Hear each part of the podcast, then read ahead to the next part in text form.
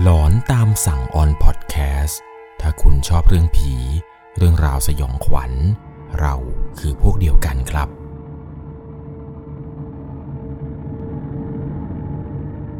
สวัสดีครับทุกๆคนครับ ขอต้อนรับเข้าสู่ช่วงหลอนตามสั่งอยู่กับผมครับ 11 LC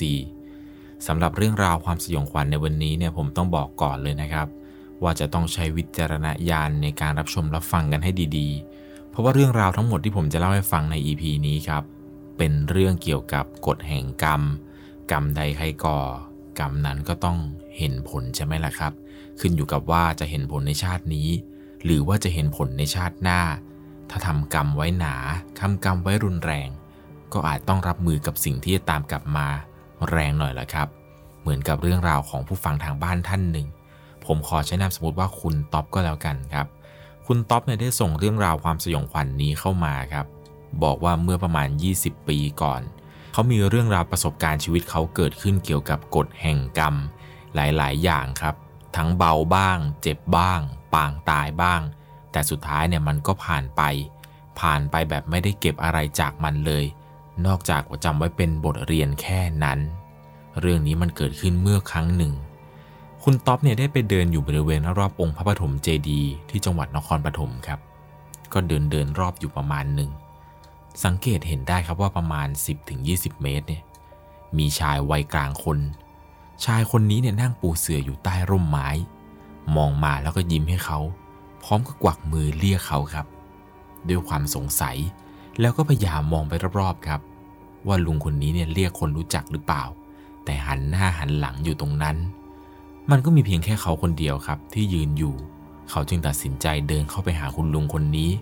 ด้วยความสงสัยนี่แหละครับ พอเดินเข้าไปใกล้ๆ ก็ได้เห็นครับว่า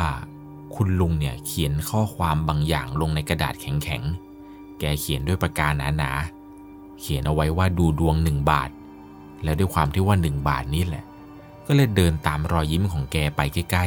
ๆ ความรู้สึกแรกที่ได้เห็นใบหน้าของลุงคนนี้ครับ ลุงแกเนี่ยยิ้มแย้มแจ่มใส พร้อมกับประโยคคำถามจากลุงคนนี้เลยครับ ลุงคนนี้แกพูดขึ้นมาว่า ร้อนไหม นั่งก่อนสิ นั่งก่อน ตอนนั้นเขาไม่รู้จริง ๆ ครับ ว่าอะไรดนจิตดนใจ ให้นั่งตามที่ลุงคนนี้บอก ทั้งๆทที่สันดานตัวเองเนี่ยก็รู้อยู่แล้วครับว่าทั้งชีวิตไม่เคยเชื่อเรื่องดวงเลย ไม่เคยชอบ ไม่เคยดูดวงเลยสักครั้ง คิดว่าการดูดวงเนี่ยมันเป็นเรื่องไร้สาระ เป็นเรื่องงมงาย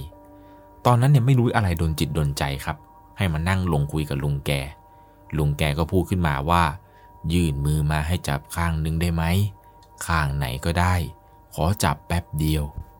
ลุงแกก็พูดพร้อมกับแววตาอันอ่อนโยน รอยยิ้มอ่อนๆของแก มันทำให้เขาเนี่ยเคลิ้มครับ ตอนนั้นเนี่ยเขาก็เลยบอกคุณลุงคนนี้ไปว่า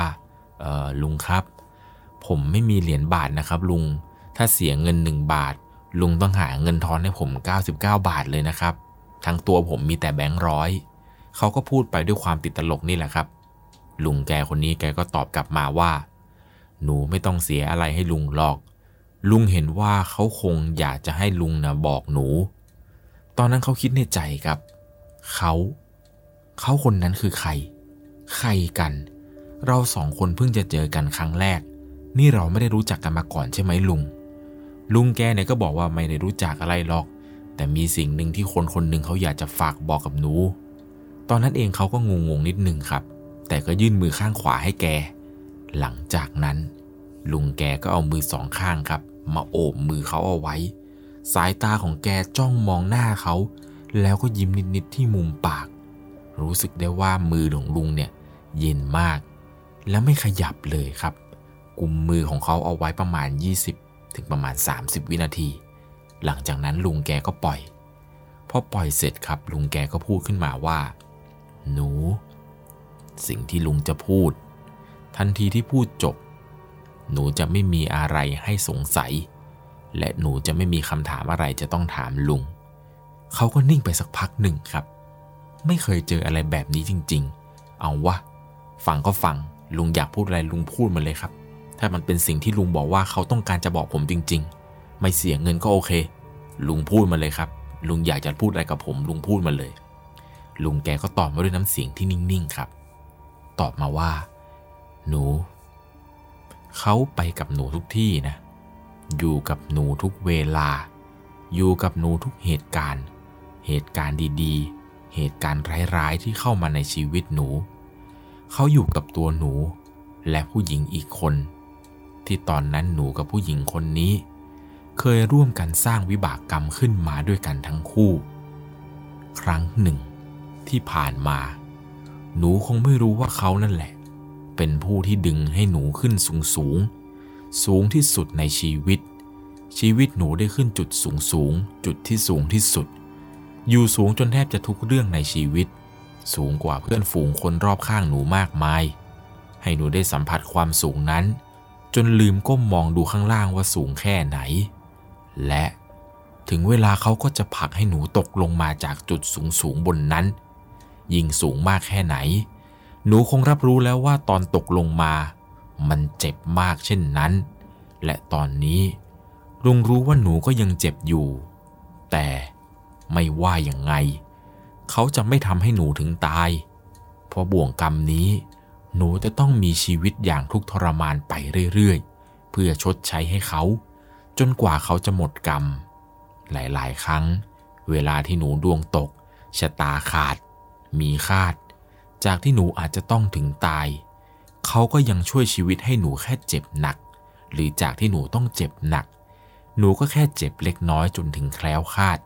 จนบางครั้งหนูแทบไม่เชื่อตัวเอง ไม่เชื่อด้วยซ้ำว่าตัวเองเนี่ยรอดมาได้อย่างไร เขาตามติดหนูเหมือนเป็นเงาตลอดเวลา เขาไม่ยอมให้ดวงจิตดวงวิญญาณหรือสัมภเวสีจากภพไหน เข้ามาใกล้มาขอแบ่งส่วนบุญจากหนูเลย อธิบายให้ฟังง่ายๆก็คือ ที่ไหนว่าเฮี้ยน ที่ไหนว่าแรง ที่ไหนเขาว่ากันว่าเจอกันเนี่ย จนอยู่ไม่ได้ ลองให้หนูไปอยู่ที่นั่นสิ เชื่อได้เลยว่าหนูจะไม่มีวันได้เจออะไรแปลกๆ แบบที่คนอื่นเขาเจอ หลายๆ เหตุการณ์มันเกิดขึ้นและผ่านมาแล้ว หนูลองไปคิดทบทวนดูนะว่าใช่หรือไม่ จริงหรือเปล่า เขาเสียใจ เขายืนร้องไห้ข้างๆ หนูอยู่บ่อยครั้ง เวลาที่หนูนั่งเล่น หรือพูดคุยกับหลานชายของหนู เพราะเขาคิดว่า ตอนนั้นเขาได้มาเกิด มีชีวิตแบบเด็กคนอื่น ตอนนี้เขาจะอายุประมาณรุ่นเดียวกับหลานชายของหนู เขาอยากเรียกหนูว่าพ่อหลายครั้ง หลายครั้งที่เขากอดหนูแต่หนูไม่สามารถสื่อสารกับเขาได้ หนูมีเวลามีโอกาส ควรไปทำบุญสถานที่สงเคราะห์เด็กกำพร้า หาซื้อของเล่น เสื้อผ้า ขนมเล็กๆ ขนมที่เด็กๆเนี่ยกินกัน และที่สำคัญ หนูควรจะบวช จะบวชกี่วันกี่เดือน หรือนานแค่ไหนก็ได้ เขาอยากเห็นหนูบวชเพื่อยกกุศลให้เขา เอาไว้ติดตัวไปพบหน้า และได้เห็นหนูขออโหสิกรรมแด่เขาในชายผ้าเหลือง พอลุงแกพูดจบครับ ตัวของเขาเองเนี่ยนิ่ง อึง้งน้ำตาคอครับ อยู่ดีๆ น้ำตามันก็ไหลออกมาเอง พูดอะไรไม่ถูก พูดอะไรไม่ออกเลยครับ พอเงยหน้าขึ้นมา เห็นคุณลุงเนี่ยยิ้มมุมปากนิดๆ แล้วหลังจากนั้น ลุงแกก็รีบลุกขึ้น เก็บเสือ เก็บสมุดเล็กๆ ของแก ม้วนเสือม้วนม้วนม้วน หลังจากนั้นแกก็หันหลัง เดินออกไป ในขณะที่เขากำลังนั่งงงอยู่นี้ ยังนั่งงงยังนั่งอึ้งอยู่พอได้ตั้งสติครับ หันมองดูรอบๆตัวอีกที ลุงแกเนี่ยเดินหายลับตาไปแล้วครับ เห็นเพียงแต่หลังของแกครับไล่ๆอยู่ไกลๆมันนั่งคิดย้อนไปในตอนนั้น เขาเองเนี่ยได้เคยทำงานบริษัทใหญ่ ใหญ่ถึงขั้นระดับมหาชนแห่งหนึ่งเลย เคยไต่เต้าจากเริ่มงานด้วยวุฒิแค่ปวช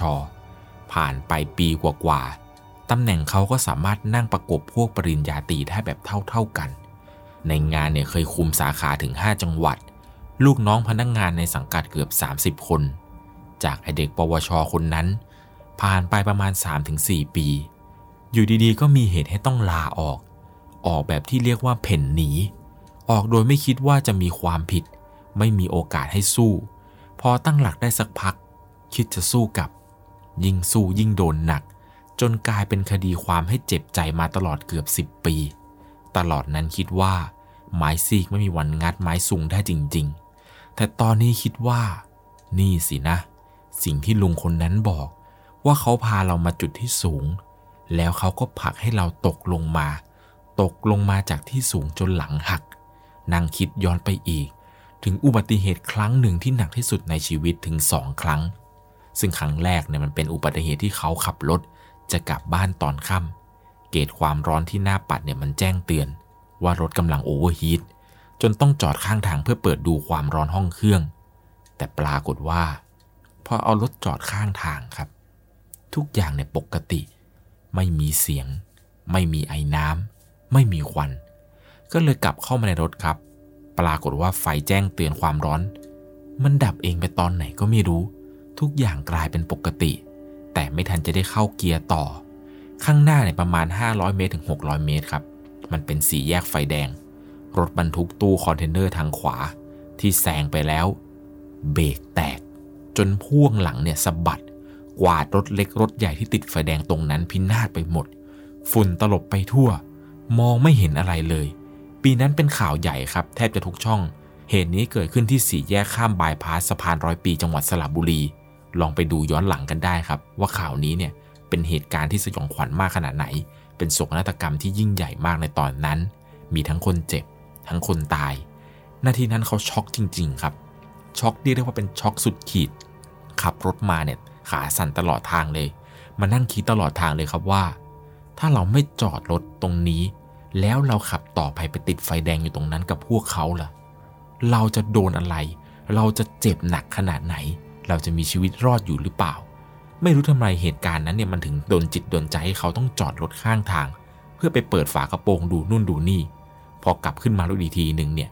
ถ้าออกรถเร็วกว่านี้ก็อาจจะไม่มีชีวิตรอดกลับมาเช่นเดียวกัน หลังจากนั้นครับกลับมาถึงบ้านก็มาเล่าให้กับพ่อแม่ฟัง พ่อกับแม่เขาบอกว่าโชคดีแล้ว อาจจะมีพาคุ้มครองอยู่หรือเปล่าทำให้เขาเนี่ยรอดกลับมาได้เขาเองก็คิดในใจครับว่าเอออาจจะเป็นเพราะว่าพระที่เขาเนี่ยห้อยอยู่ ตอนนั้นบอกตามตรงครับ ว่าเขาเองก็ไม่ได้คิดถึงเรื่องราวที่ว่า วิบากกรรมที่เคยทำอะไรมาก่อนหน้านี้เลย คิดแค่ว่าพระที่ห้อยคอเนี่ย สร้างปาฏิหาริย์ครับ มาอีกครั้งหนึ่งคืออุบัติเหตุที่หน้าโลตัสเอ็กซ์เพรสหน้าโรงพยาบาลสระบุรีจำได้ว่ามันใกล้จะถึงบ้านแล้วครับ ในตอนนั้น อยู่ดีๆ ก็วูบหลับ สะดุ้งตื่นขึ้นมาเพราะได้ยินเสียงตะโกนว่า หยุดก่อน เสียงเนี่ยดังข้างหูมากครับ จนในขณะที่เขาเนี่ยกำลังควบคุมรถ ตอนนั้นเนี่ยหลับไปแล้วครับ อาการหลับใน หลับไปปุ๊บได้ยินเสียงตะโกนขึ้นมา เขาก็สะดุ้งตื่นขึ้นมาครับ สิ่งแรกที่ได้เห็นคือ มันมีเด็กผู้ชายคนหนึ่งครับ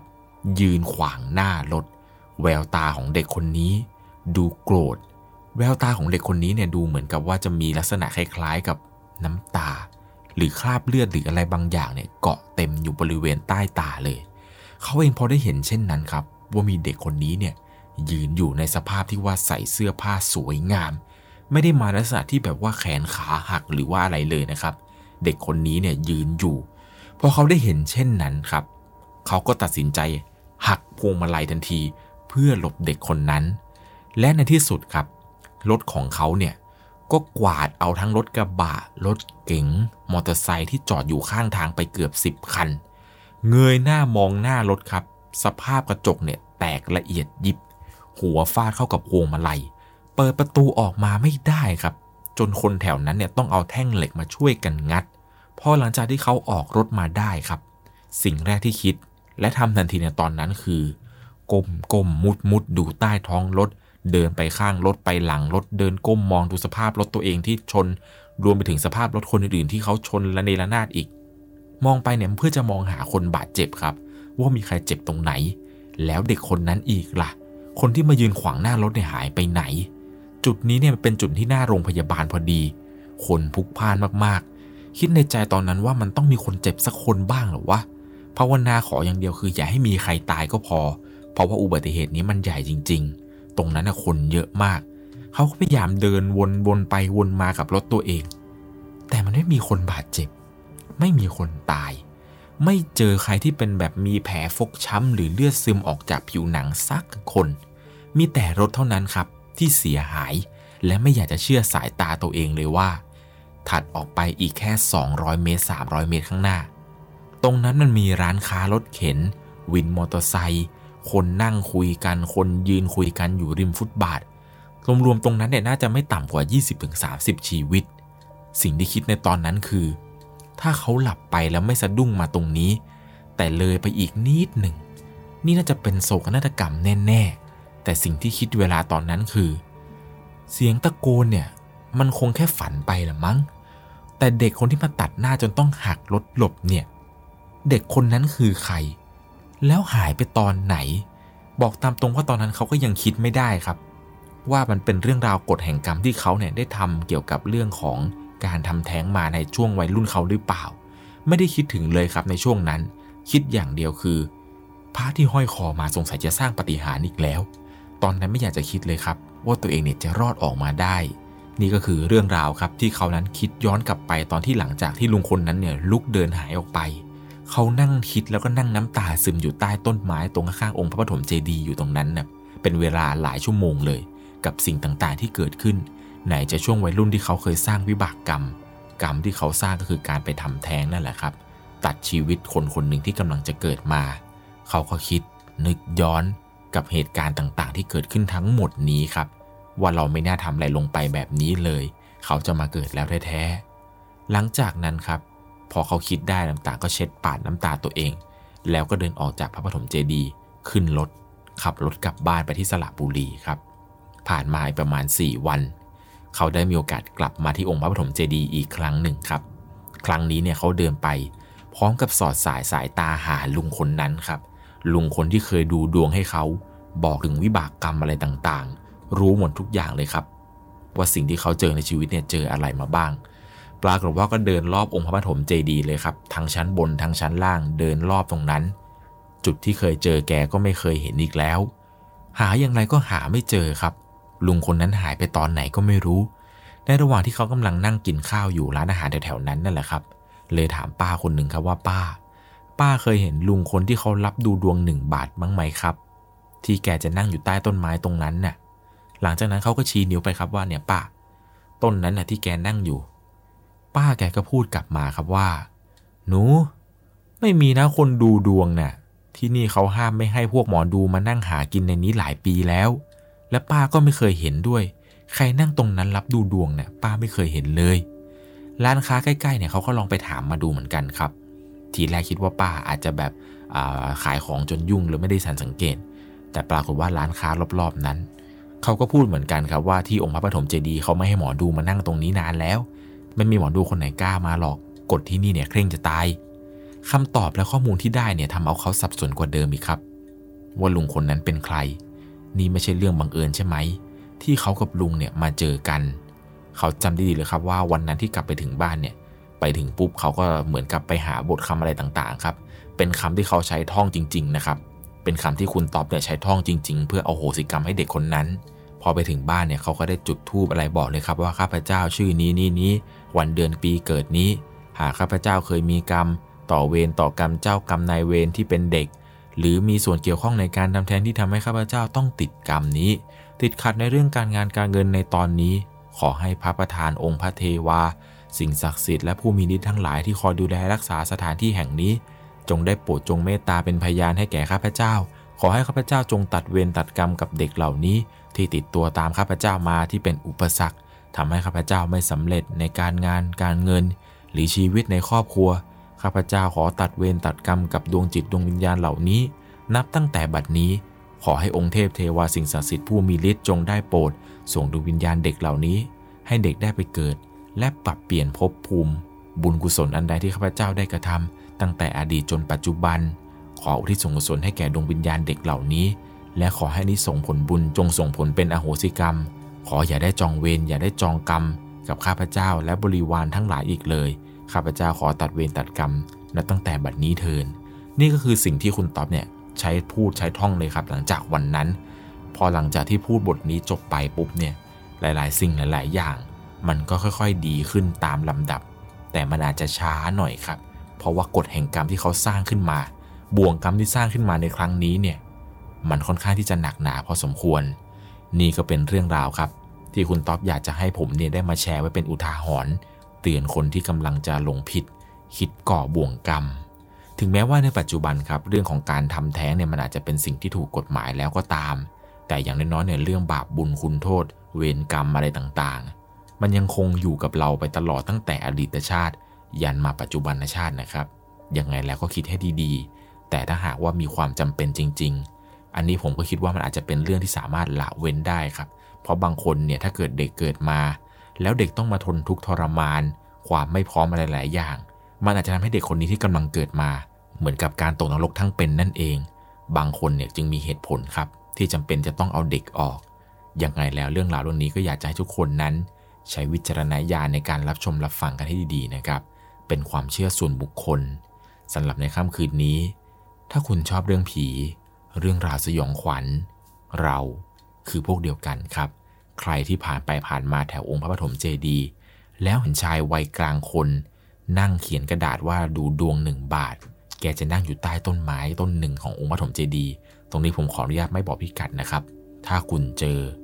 เดินเข้าไปหาแกได้เลย แต่ถ้าเกิดคุณไม่เจอ นั่นก็ไม่แปลกครับ เพราะว่าดวงคุณกับดวงของลุงแก อาจจะยังไม่สมพงกันในตอนนี้สำหรับในค่ำคืนนี้ ก็ขอให้ทุกคนนั้นนอนหลับฝันดีครับ สวัสดีครับ สามารถรับชมเรื่องราวหลอนๆเพิ่มเติม ได้ที่ YouTube Channel 1 LC ยังมีเรื่องราวหลอนๆที่เกิดขึ้นในบ้านเรา รอให้คุณแนนได้รับชมอยู่นะครับ